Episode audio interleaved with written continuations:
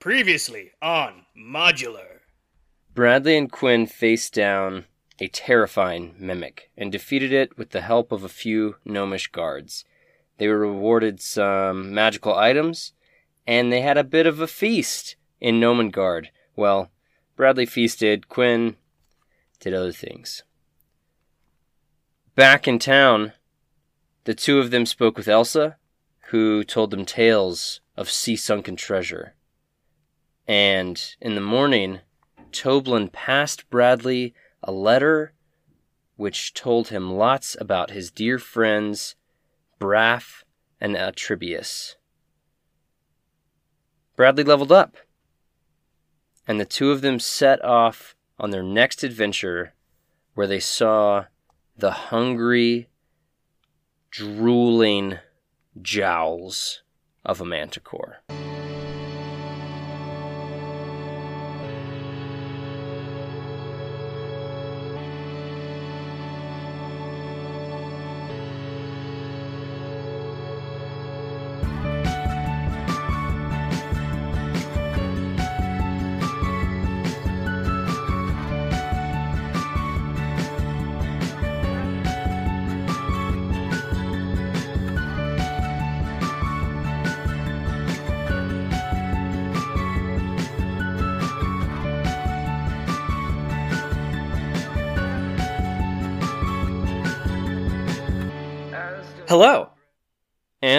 Welcome.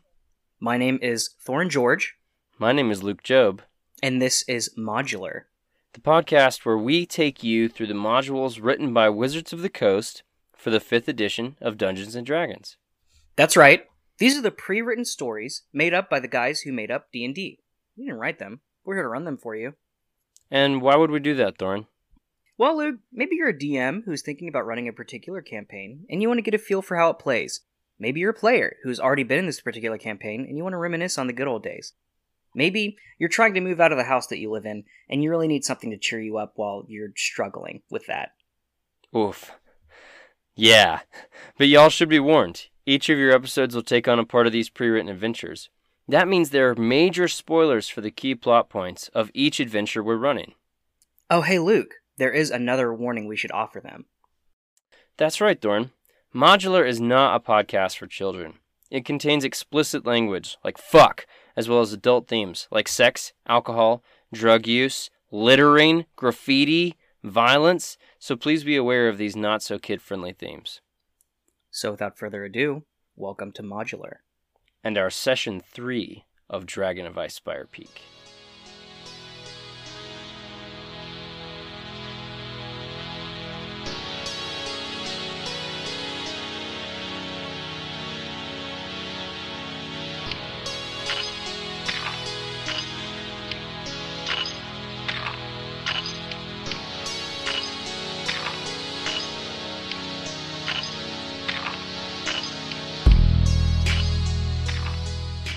Bradley, you are now staring at this hideous creature with the body of a lion, the fucked up weird face of a human man, and a large scorpion tail with all of these barbs kind of sticking out.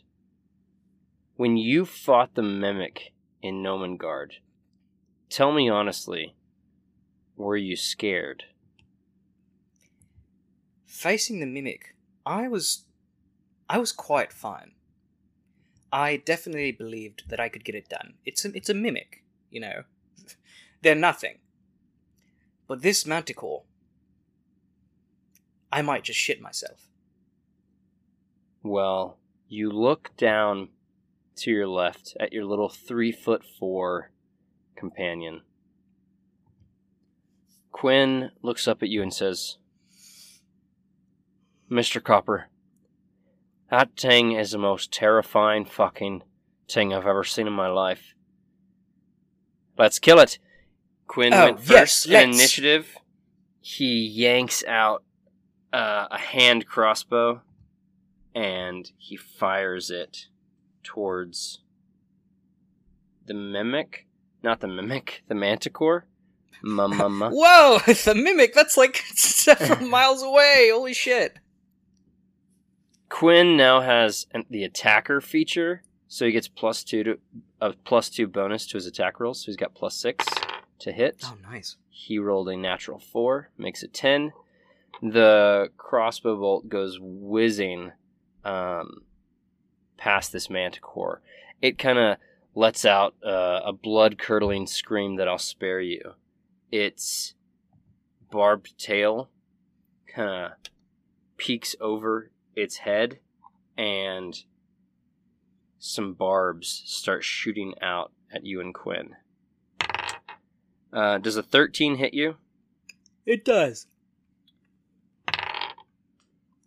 Quinn jumps to the left, and the barb aimed at him sticks into the ground, just barely missing him.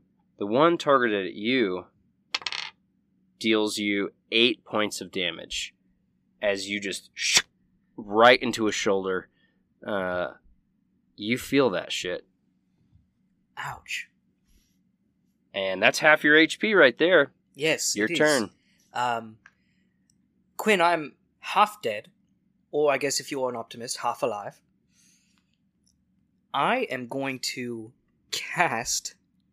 Uh, I'm going to stick my hand in the air, and I'm going to trace, um, like a little sword with a circle around it, um, and that is me casting Blade Ward On yourself? on myself. Well, it's So I, I can only cast it on myself. Okay. So, Blade Ward makes you resistant to what? to bludgeoning, piercing, and slashing damage dealt by weapon attacks until the end of my next turn. Okay. This Manticore's attacks will uh will count as weapon attacks. Um, and then I'm going to cast as a bonus action. I'm going to cast a healing word on myself. Okay, can you cast two spells in one turn? Oh, fuck. Well, this is a bonus action, so I don't know. Uh for the true D&D nerds out there, if we're doing this wrong, I'm I'm sorry. But uh yeah, go for it. Cast it. Okay. So that's uh 1d4 plus 4. Please give me a good roll. I gained 7 health. Nice. Almost back to full. Okay. You sing a little ditty to yourself and Quinn watches as the barb kind of smushes out of your shoulder and your wound heals. Cool. So says- so you can't use you can't use a cantrip and a spell in the same turn. Is Blade Ward a cantrip? Yeah. Oh, then I think you can do that actually. Okay, cool. Quinn says, uh, Mr. Copper, I won't let you take another hit like that. He I tosses don't think it's up to you, Quinn. he tosses you his hand crossbow and he sprints towards the manticore. Oh god. He gets up in its face, hits it, and deals deals six points of damage to this thing as he punches it right in the nose. The woman, uh, Adabra Gwynn, who you've come to meet, uh, is is looking out the window and she says, "Yeah, you get that thing." It kind of snarls back up towards her, and the manticore unleashes its claws towards Quinn. That's a hit. Oh fuck. Quinn takes six damage. And then he's attacked again with a bite attack. And he's missed. Claws rip across his chest, uh, but ever so slightly. He's nimble. He kind of pushes back away from this thing and it barely slices him. It then comes down for a bite and it meets his gauntlet and just bites down onto metal. It is your turn again, Bradley. Quinn is in the thralls of combat. I am going to start. I'm going to uh, use vicious mockery, and I'm going to turn towards this. I'm going to stare deep into this manicore's eyes, and I say, "You ri- ridiculous, rambunctious rapscallion! Fuck you!" and it And needs to make four points of damage. well he needs to make a save before oh it does yeah, any no, he does need to damage Make a save. That's right. wisdom save It's a wisdom save. that is a eight total Okay. So he he fails. misses, or he gets hit. and he will now have disadvantage on the next attack roll. Okay, and he takes four damage.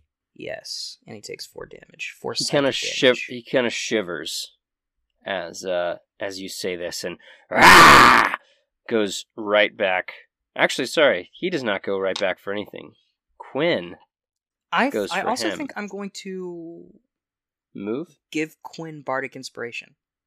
Okay, cool. What do you say to him? I say Quinn. Give him the old cock crusher. Quinn nods and rushes underneath this giant lion body and proceeds to try and punch this manticore in its cock. That is a natural 20. So.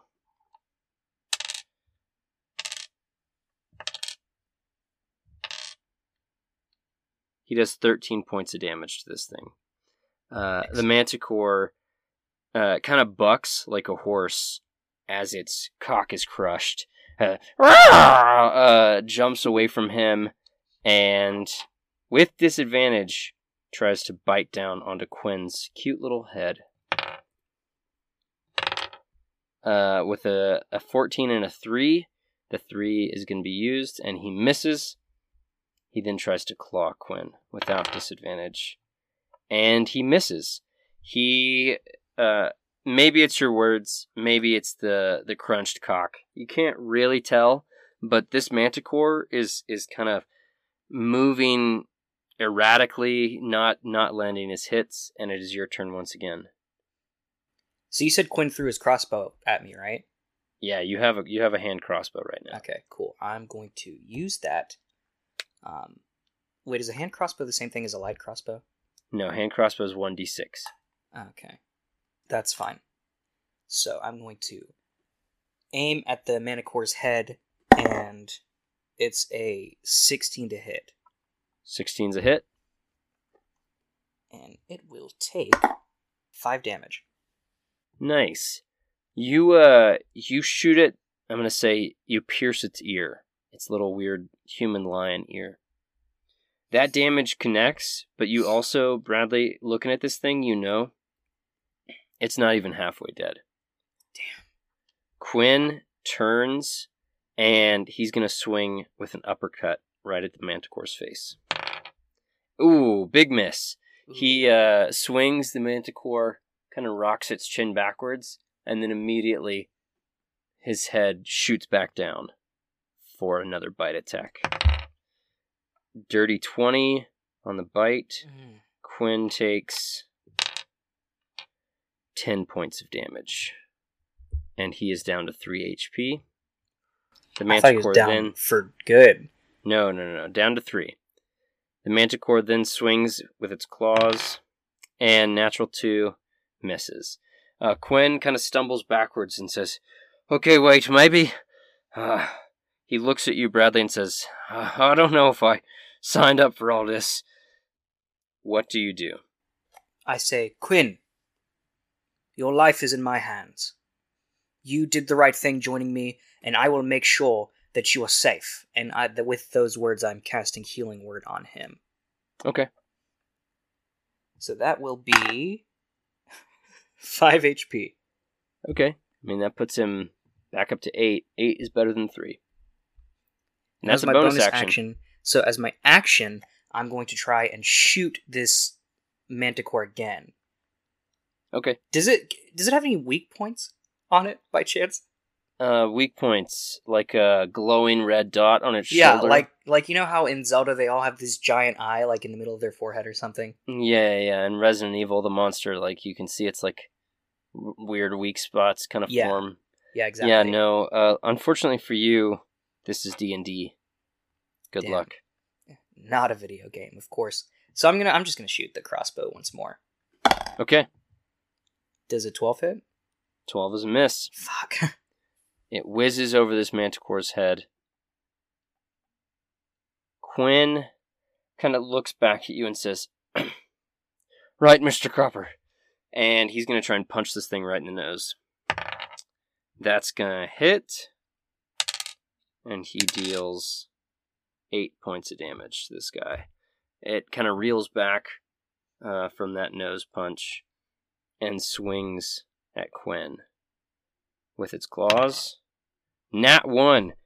Uh, some D and D players do not treat a Nat one and a Nat twenty as anything super crazy, um, or Nat one specifically. I mean, but in my combat, I, I like to think a Nat one gives an opportunity for something bad to happen.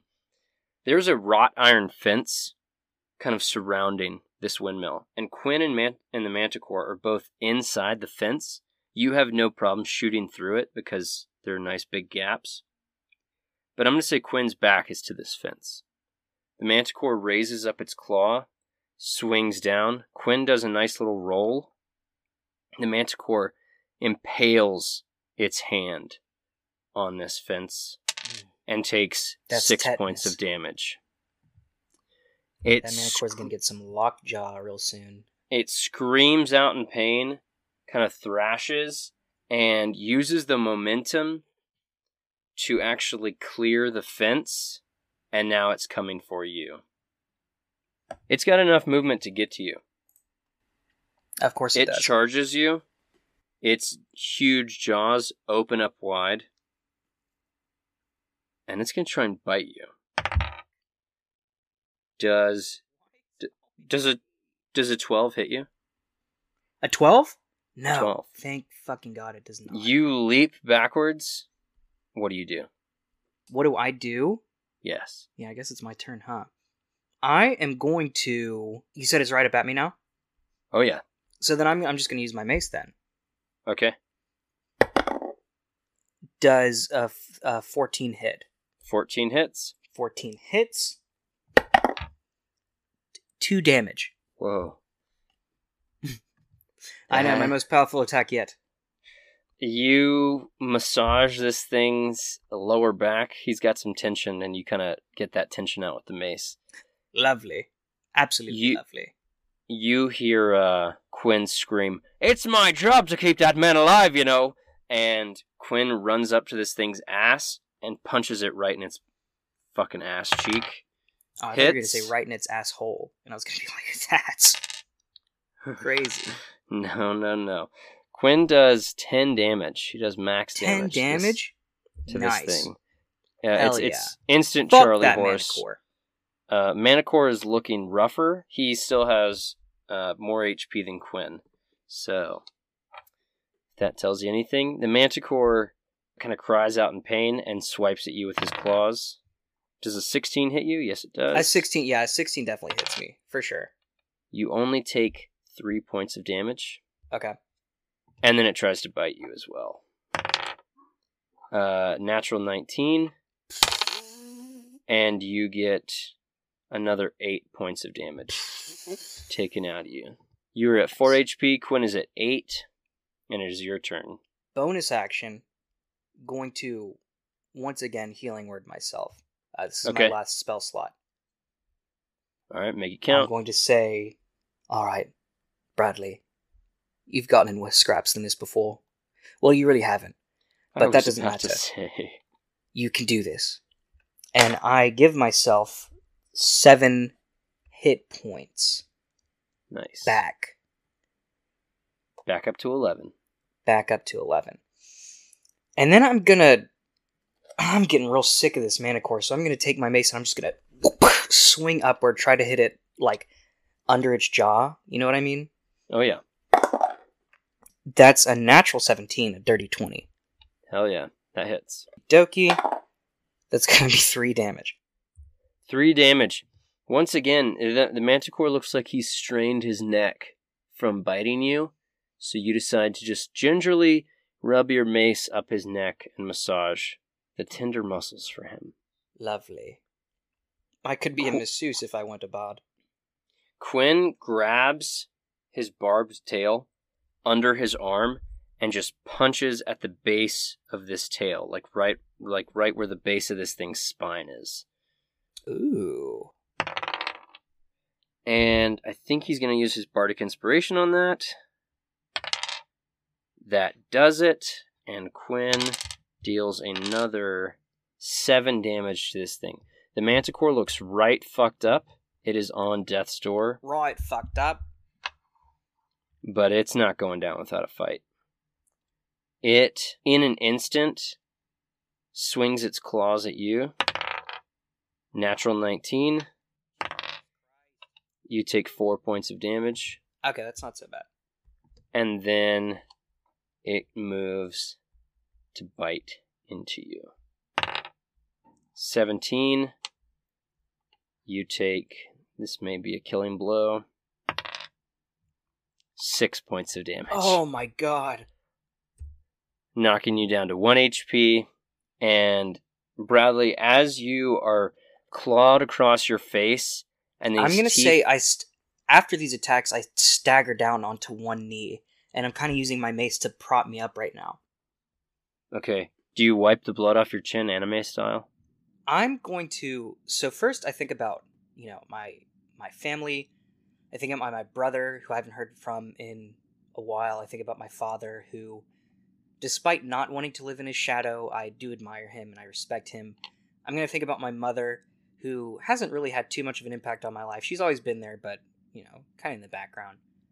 I'm going to think about my friends, and Braff and Artribius and I I'm not giving up yet. So I am gonna wipe it off my chin anime style. And I'm gonna look up at the Manicore and, Manicore and I'm gonna go, Heh, nothing personnel. And I'm going to strike it once more with my mace. Hopefully. Hell yeah. Uh, that's a natural one though, so I'm not going to strike it once more with my. Natural one, you think about your loved ones and the strength they give you. You push off the ground with your mace. The mace is facing downwards. You do a six spin of your mace. Now it's upwards. You rear back and swing, and you throw your mace like 40 feet off. It just goes flying. The manticore. Manticore laughs. Fool. And then, do I have any bonus actions? I'm going to, as a bonus action, I'm going to say, I tried, Quinn. It's all up to you now. And I'm going to give him bardic inspiration from that. Hell yeah. The manticore is smiling at you. It licks its lips because even though it knows it's about to die, it thinks it's looking at its final meal. In the in the light of the sun beating down on your face, a shadow briefly appears. Just once over, it's almost instant. Quinn has launched himself into the air off of the barbed tail of this manticore. He's essentially doing a cannonball down onto this manticore's head. And as he falls, he reaches terminal velocity. This Jesus, manticore's How fucking high did he go? this manticore's skull explodes. Your face is covered in blood and brain matter in an instant. Some manticore teeth kind of scatter across your uh, your armor, and Quinn kind of sits there in the bloody goop of what was once this manticore's head. He looks up at you and says, "I got you covered, Mister Copper." And you have defeaten, defeaten. You have defeated the manticore. We have defeated, as in cut it off its feet. Its feet go flying. They're fucking gone. You did it. From the window, you hear Adabra Gwynn yell, Y'all did great. Come on over. Quinn, of uh, look at Quinn and I say, should we... She didn't really do anything. Should we even rescue her? well, Mr. Copper, she might have a nice reward for us, so. Uh, I don't know why he just became Yeah. Southern. She might have a nice reward boy. folks. We're all from Texas down here in Vanderland.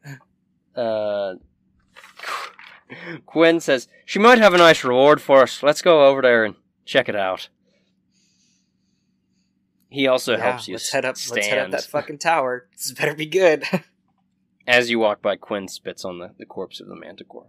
yeah, I'm gonna. I want to desecrate that so bad, but I'm going to pretend to be a gentleman in front of this lady. But as soon as she turns her back, you better fucking wait, Manticore. You uh you walk up to this stone windmill. She opens the door and says, "Well, howdy, y'all. I tell you, that was a mighty good fight. I mean, you should have seen yourselves down there. You was like action heroes." Well, we are action heroes. So thank oh you. my my! This woman looks to be late forties. She's a human. She looks, and I'm blanking on the name. Red Dead Redemption One. She looks like the cattle rancher, who John Uh, Marston. MacFarlane. Yes, Bonnie MacFarlane. She Bonnie looks like Bonnie MacFarlane. MacFarlane. Okay. Uh, she smiles at the two of you and she says, "Well, y'all come on in now." All right. Let's go for it. The two of you walk in. It's a quaint little place. You see lots of alchemical supplies. You see some tomes and scrolls. And she says, "The two of you look, uh, well, you look worse for wear."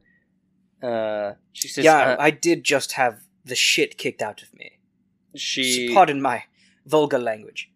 she nods and she says, "Well, why don't y'all take a, a quick rest and uh, maybe maybe we'll talk once you're once you're back up and at 'em." Yes, please. Do you happen to have any tea or, or biscuits of any kind? She she says, "I, I can make you tea and biscuits."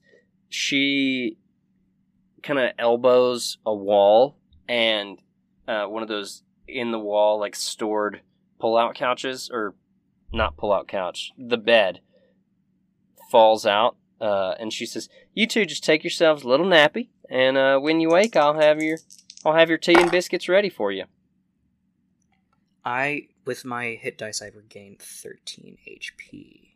all right and quinn while you take a short rest quinn's back up to full That's awesome.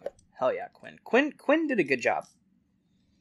uh I Yeah. I look at Quinn um, when I wake up and I say, "You really saved my ass out there," and I, I'm so appreciative. Well, Mr. Copper, uh, that's my job. And he, he kind of nods at you. You wake to the smell of some nice Earl Grey tea, uh, some some biscuits, not not British biscuits, mind you, Southern biscuits. Um, Okay, Yeah, Popeyes biscuits. When you said Popeye biscuits, style.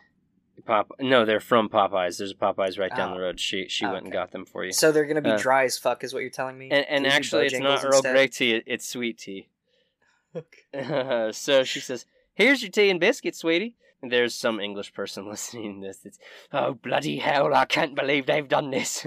I mean, I Uh, th- I'm pretty sure any British person who was listening kind of stopped as soon as they heard our uh, accents. butcher of their accents. Sorry to disrespect your culture of imperialism. Okay, the, you, she passes you the sweet tea and the biscuits.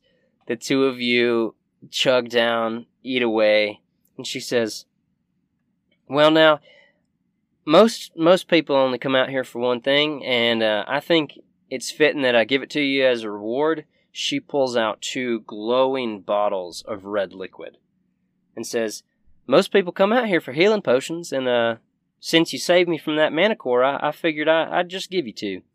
So she gives Oh, each you. of you and Quinn each get a, a potion of healing. Standard potion of healing, I think it's 2d4 plus 4 HP. I do appreciate it, but I we also came out here to tell you there's a dragon in the area, and the townmaster of Phandalin wishes you to come into the town. Well, shoot, I mean, you didn't need to tell me there's a dragon. Why'd you think a manicore was knocking on my door? You know, this dragon's messing up everything. Uh, wherever that manicore was living, surely the dragon must have kicked it out of its spot. Because, I mean, I've I've never had no monsters like that run up on me. So, uh, yeah, of course there's a dragon. I've seen him flying, and you know, I, I know about him. And there ain't, you know, there ain't a way in hell I'm heading back to Phandalin. I, I hate that place. Why is that? Well, I generally don't like people. Why is that? Well, people are fucking obnoxious, and they ask too many goddamn questions like what you're doing right now. Sorry, you saved my life. Sort of. I, I probably could have handled it, but, you know. Well, I then could- why did you ask us for help? Well, I mean, it was just kind of fun to see you squirm. Okay, well, um, Quinn, Quinn whispers to you, Fucking sociopath. I think it's about time to hit the old dusty trail, I say as I stand up. Uh, she says, well, of course, yeah, you need to make like horse shit and hit the trail. I, I, I get that. Listen, uh, you two come back anytime if you want to buy more healing potions. They cost 50 gold apiece. Uh, I also do some magical tattoo work if that has any interest to you. Um, and just generally, I, you know, I, I'd love to get your business whenever. Oh, absolutely. And she says, uh, Um, if, if Thank the, you for your hospitality. We surely that, are very appreciative. Well, yes, of course, no problem. Uh, I tell you what, I mean, it's the least I could do for somebody saving my life. She says, if that white dragon shows up again, though, I, I tell you what, um, I'd holler for you, but he'd probably eat me. anyway, yes, yes, of course he would. Of course. Quinn, well, you're if looking you at ever need our Quinn. help, uh, we will be staying in Phandalin for quite some time. Don't feel, uh, don't be afraid to to. Well, uh, can you do me a favor? I know you've already given me a potion and and some rest. Can you give us uh, perhaps a writ or or a note or something uh, saying that you're not coming to Phandalin, so we can uh, give it back to Townmaster Harbin and get the reward anyway? oh, yes, sure thing. That's not a problem. She pulls out an ink pen and, and writes you out a, a quick little note, and she says, Now, you tell that Harbin Wester, uh, mind his own fucking business. Thanks. I definitely will. Don't worry. All right. Well, then I'll, I'll see you two little peaches as soon as can be, all right?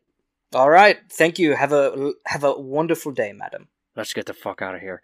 Uh, the two of you walk out of the stone windmill. Um, it's about 3 p.m. It's a quick hike back to Phandalin. Uh, While we're arrive- walking to Phandalin, I I want to talk to Quinn and I say, "Do you think it's too late for me to become an alchemist and start brewing my own potions? Because I don't necessarily want to go back to that woman." um, Mr. Copper, I, I like to think that, you know, a- anything's possible with a little bit of hope. Just kidding. No, it's probably fucking too late. Sorry, but you're very, you're you're you're a classically trained bard. I mean, why are you gonna change, you know, professions now? That makes sense. Perhaps, maybe I'll make it a hobby. Hmm. Yeah. Good luck with that. uh, he uh, he walks alongside you. You get uh, back to Phandalin right as the sun is, is starting to set, and a woman who you you may have seen briefly before uh, approaches you. She is you you know without kind of having to roll for it that she's dressed in religious robes. She was the one playing at the altar At the when I strode shrine, into yeah. town. Yeah. Uh, this this woman approaches you and she says, "Hello, uh, Mr. Copper. My name is Sister Garaele. I've I've heard of you, and uh, I would I would love to just make a, a quick offering uh, with you, if you don't What mind. Um, uh, what sort of offering are you hoping to make with me? Uh, An offering of prayer, good sir. Um, I know that you've come to our town in search of perhaps just gold, or perhaps you really are here to, to help people. And either way, I, I would love to pray I to mean, my what's the difference? Quinn. Kind of side eyes you and just walks away. Uh, and she does not laugh an ounce. She says, "Anyway, my my goddess, uh, Tymora, she's the goddess of, of luck and good fortune, and I thought perhaps if you were to pray with me, she may offer you some sort of blessing to, to keep you well on your travels. I don't see any harm in that. I don't believe my gods are jealous ones. She says, Well, what gods do you worship, Master Copper? I worship the gods of the D, the Rage Cage and Jables. Ah, yes, the gods of rock and roll. Something like that. She she nods, and the two of you walk to this shrine together. She bows her head and offers some silent prayers. What what do you what does your prayer sound like? What do you pray? I don't really want to offend her. Um, is she cute? She's kind of cute. She looks cute, like yeah. she looks like a young Jennifer Connelly. Yeah, I definitely don't want to uh, offend her, uh, being the piece of shit that I am, and and I want to just pray in my head, and I say in my head, I say, um, dear, what was the goddess's name? Tymora. Tymora, and I say, Dear Tymora, I don't necessarily know if you actually exist. But if you do, please grant me luck. After that last fight, I I need it. Certainly need it. I'm not certain what kind of offerings you accept, but I will gladly give you one.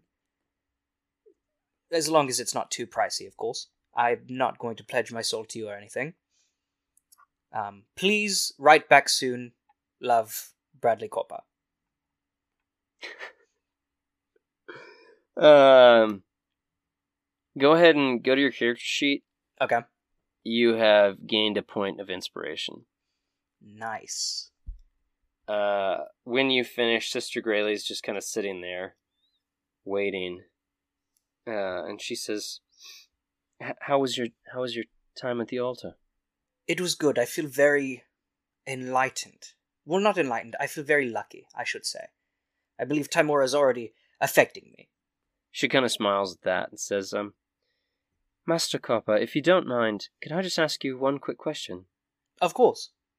S- What What brought you to our, our quaint little hamlet of Phandalin?" I mean, truth be told, money, gold, riches, fame. Up in the top left hand corner of your screen, it says, "Sister Garaele will remember that." And I uh, had no idea Phandalin was in need of help, but now that I'm here, I may as well. Well, a- anyone's help is, is much appreciated. Anyway, Master Copper, you, you enjoy the evening, and perhaps I shall see you around. Oh, I'm certain you will. Do you accept donations? She says, I, I, I really don't run any sort of church, so Uh, Uh, well, I mean, who? Do so you just upkeep the altar for free? yes, yes, of course. Okay. Um, Make me, make, make me a raw intelligence check. a raw intelligence check. Okay, I've got a plus one. Let's roll high, buddy. Fifteen. Yeah, how how would this woman run this shrine for free and like live? It it doesn't make sense. You kind of feel like she's there's more to her story than meets the eye. Well, I'm going to donate to not necessarily the church, but to Tymora. I'm going to donate to her 10 gold. Okay. And Um you do with this uh you you give it to her, you offer it to her. You see whatever you need to do. You see fit. Um and I I hand it to her. I make sure I I, I touch her hand as she takes the gold coins and I give her a little wink. make me an insight check. An insight check. Ah, I feel so sleazy. Um, insight, I get a plus three. Twelve. She seems pleasantly surprised and you definitely realize that she's into you. The old with a couple 12 job. insight. You make your way towards uh, the Stonehill Inn. She wishes you well. When you walk into the inn, Quinn is sitting uh, at the bar and he's telling Toblin, "Listen, I mean, just just ask him. You know, uh, it's not a big deal." Toblin looks up at you and says, "Ah, Master Copper, there you are. Listen, um, one thing you we talked about, but you haven't done yet, is you haven't put on a show for the inn yet, and you've Oh, stayed a few nights for free. gladly And put on a show for the inn. I just haven't. I haven't really been here. You know. that, that that is that is very true, Master Copper. Um, perhaps tonight's the night. Perhaps tonight is the night. I do need a good night's rest. Um, hopefully for a less than average cost. So, I will very gladly uh, perform for you tonight. He says, that, "Yes, that's perfect. Um, and of course, if you perform, you, you stay for free. So, um, why don't Even uh, better. I, I, I'll get uh, I'll get uh, Elsa to run around town and, and let everyone know that the Brad the Copper is putting on a show tonight. Why don't you go ahead and, and make yourself ready? He kind of points to this ramshackle stage. It's like it's like a foot off the ground. It's it's hardly a stage. But he sets you up. You eat a quick dinner, Quinn, uh, and you talk a little bit. Elsa comes back, and about twenty people have come into the to the Stonehill Inn and are all waiting for you to perform. I get up on the stage and I I I say to the crowd, "What's up? I'm Bradley Copper and I wrote this about 5 minutes ago."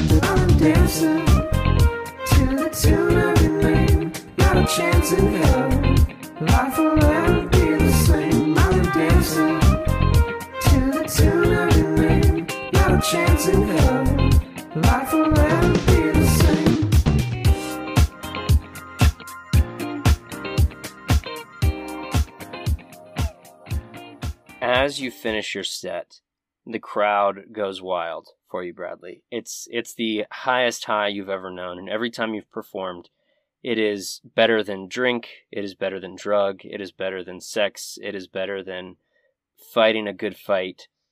Performing for people is what you love. And and maybe that's rooted in the fact that what you've really always wanted is to make people happy, or maybe it's the fact that you really do want to be a hero and musicians often are people's heroes when they perform. Whatever it is, uh, as you bow to the crowd, two men sitting at a table, both human men uh, dressed in fine silken robes, wave you over to their t- to their table. Uh, out of character, can I can I reveal a secret about Bradley Copper that I've been keeping this whole time, but it hasn't really come up yet? But I just want to get it out yeah, there. would- I would love that. He's a virgin. Whoa! right? Oh my God! How old is Bradley? He is. what did I write down? I think he's like Twenty he's like, something, I right? Twenty six or something. Okay. I mean, that's not as bad as Steve Carell. Yeah, true. He, yeah, yeah. Oh, he's exactly Okay. twenty six. Yeah, that's what I read. Sweet.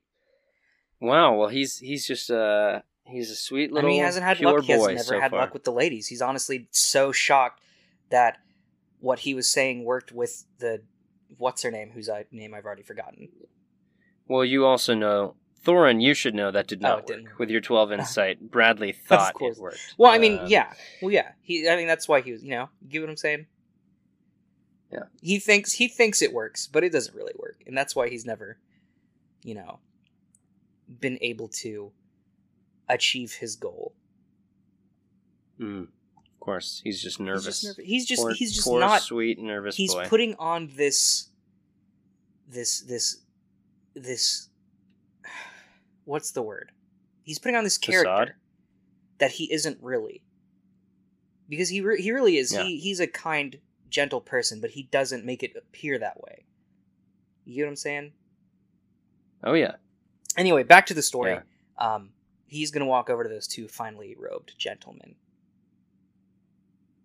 Ah, look! It's the it's the singing man that was just singing. Look, Rabbiah. Uh, these two men, Rabbiah and Wilhelm, uh, they kind of usher you to sit down, and uh, Rabbiah says, um, "Oh yeah, that was very good music. Listen, uh, Master Copper, you seem like a man of exquisite taste, no?" oh 100% i am Uh, Wilhelm looks looks up at you and he, he kind of pats you gently on your hand and says, "Oh, we just knew it. We just knew that you were you was the kind of person that knows that you know, when when they see poor people, they don't have to do anything for poor people. Poor people don't need uh, anything. You know, we could tell you are you are rich. You have rich he kind of gives them a little, a, a, a slight squint, but uh, goes, "Yes, I am. My family is particularly wealthy. Oh, we, we could just tell that. Well, you should know, uh, we just got back from a fabulous hunting trip under Falcon's protection. You know Falcon? And Rabaya kind of speaks up and says, Oh yeah, Falcon's hunting lodge is the only safe haven in Neverwinter Wood. And Wilhelm nods. It lies deep in the forest, along the river's edge.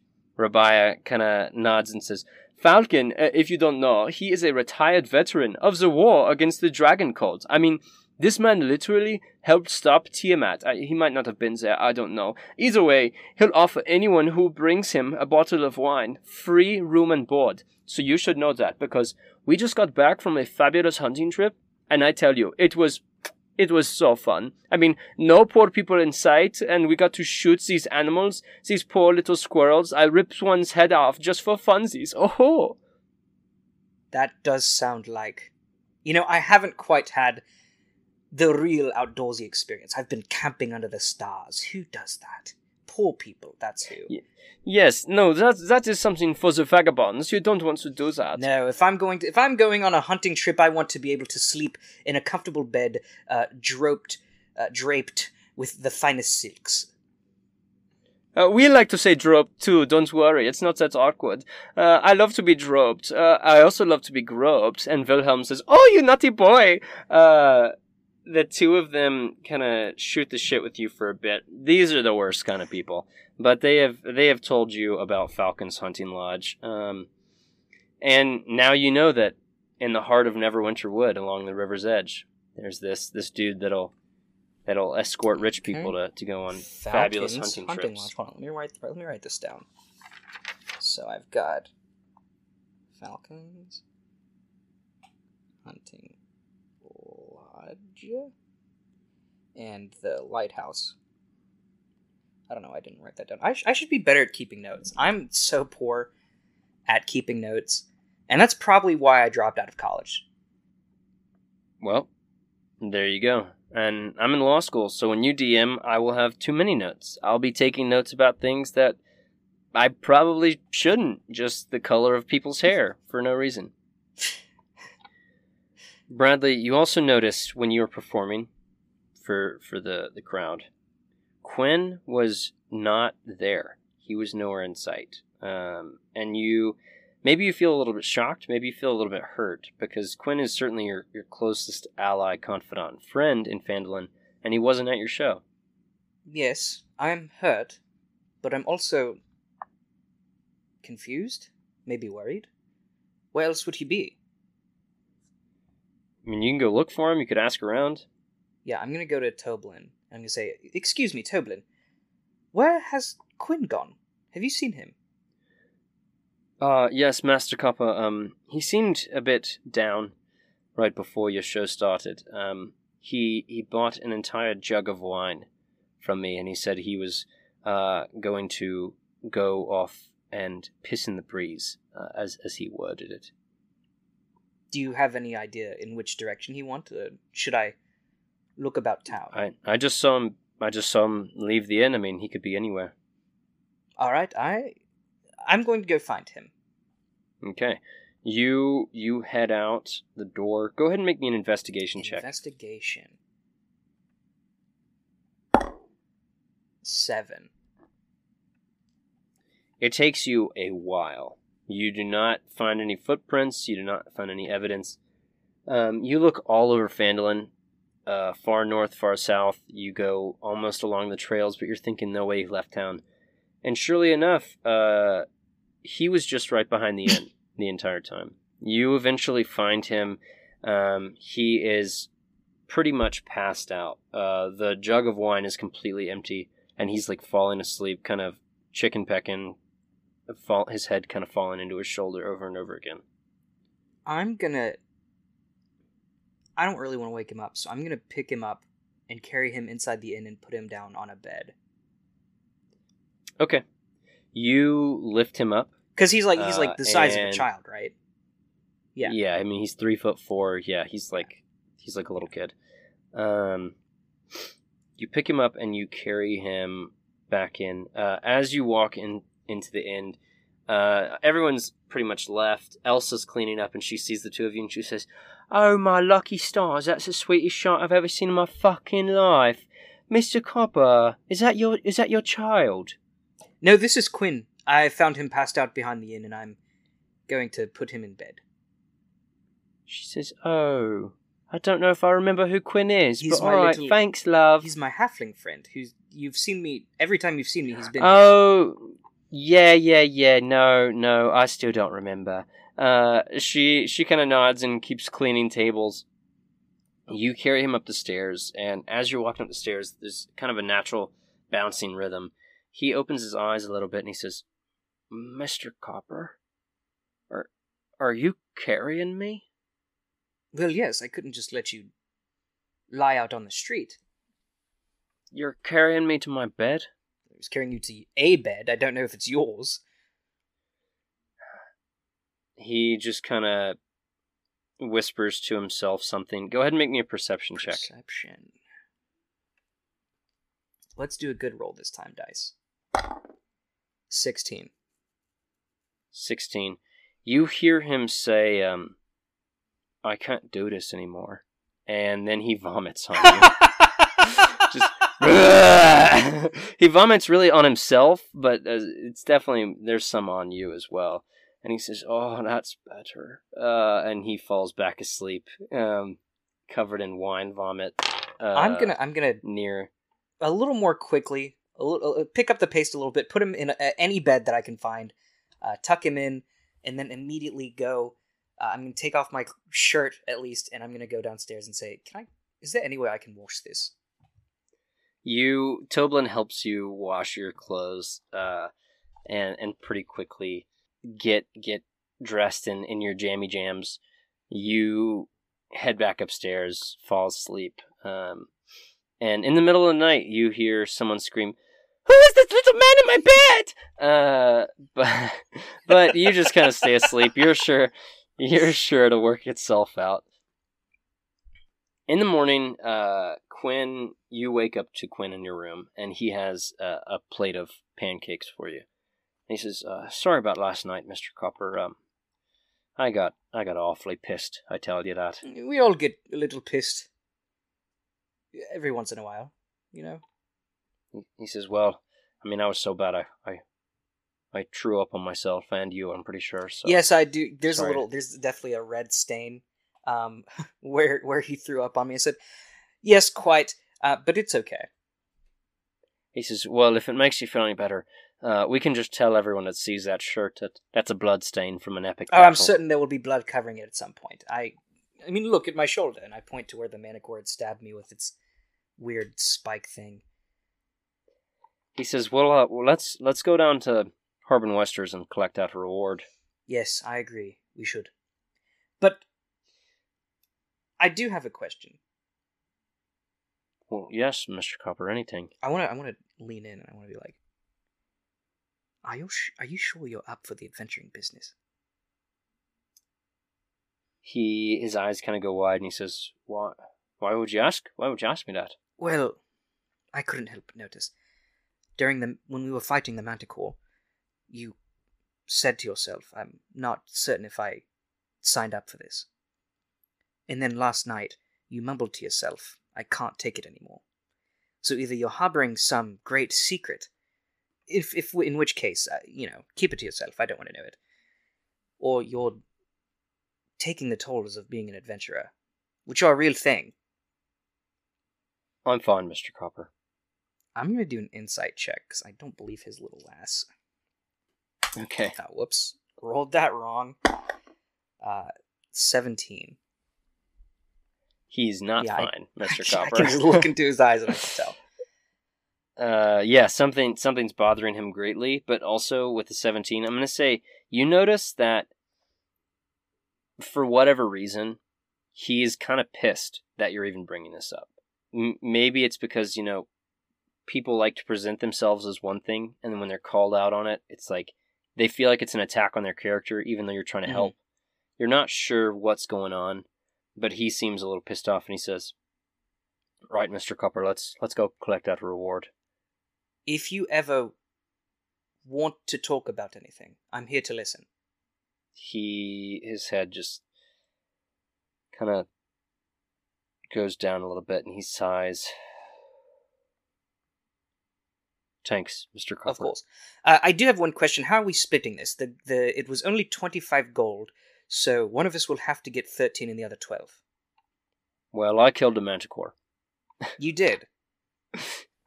he says i'll take the 13 All right, that's that's only that's only fair. uh, the two of you head down you report back to harbin western and he says Oh, well, that is mm, not not good news. That Miss Gwynn doesn't want to come back to Phandalin. I mean, what's so wrong with Phandalin? She also told place. me, and I this is coming from her, not me. Uh, mind your own fucking business.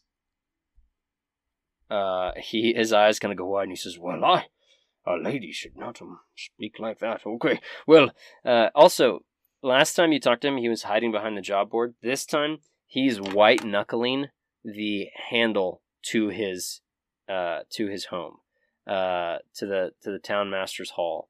He he's just like ready to bolt into the door at any second. He's constantly looking up at the sky.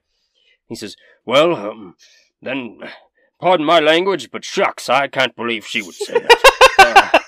um, he he gives you twelve gold. He gives Quinn thirteen. And he says, Uh, anyway, um, I, I, I still believe you have another job from me. Uh, so um, any anytime you want to Oh yes, out and do it, we those should those be heading off those to see those dwarves. Um, yes, uh, those, those miners uh, probably much more sensible than than Dabra Gwynn. But either way, there's a dragon coming, and and they need to be warned.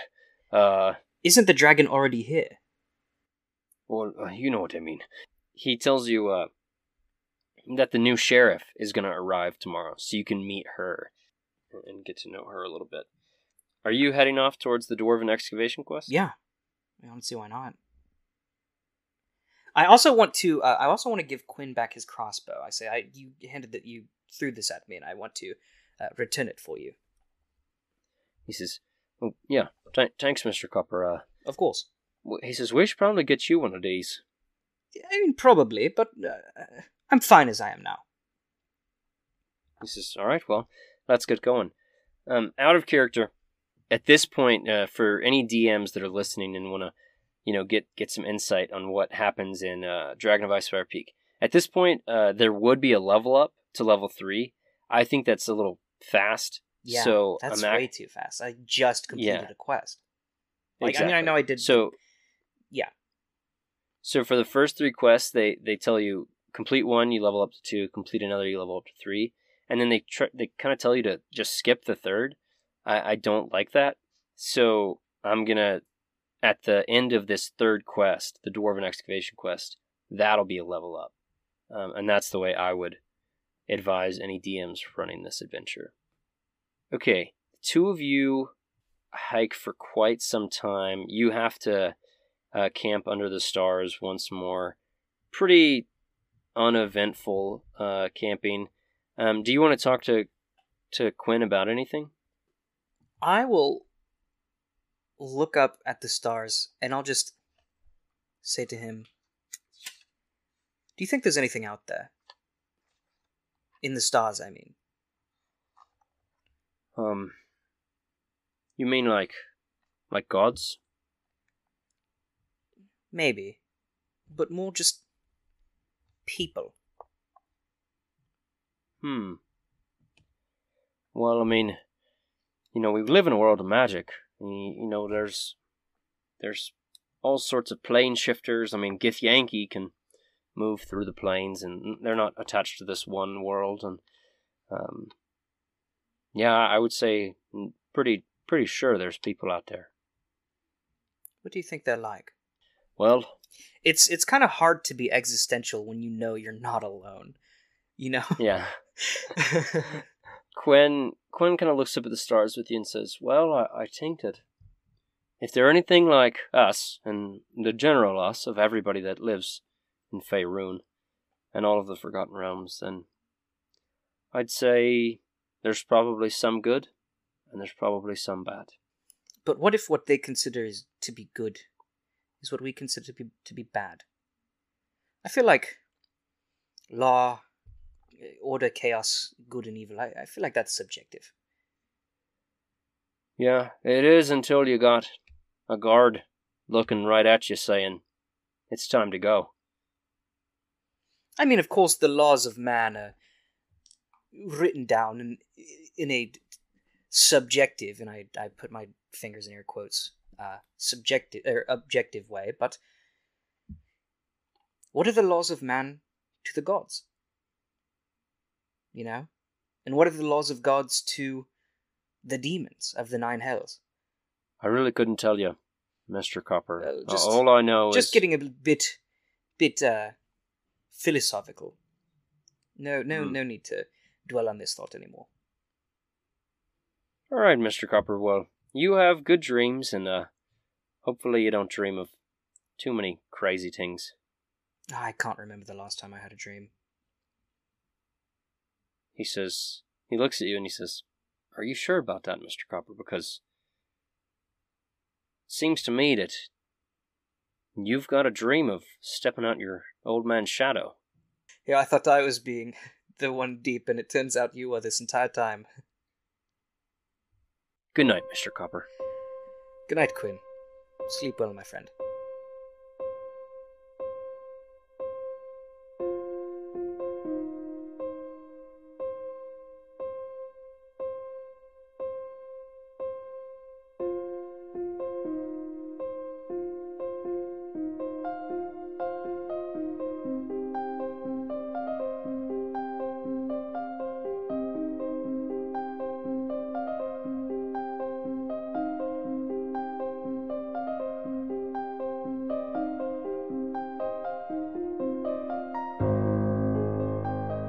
Modular is Thorin George as Bradley Copper, and Luke Job is our DM.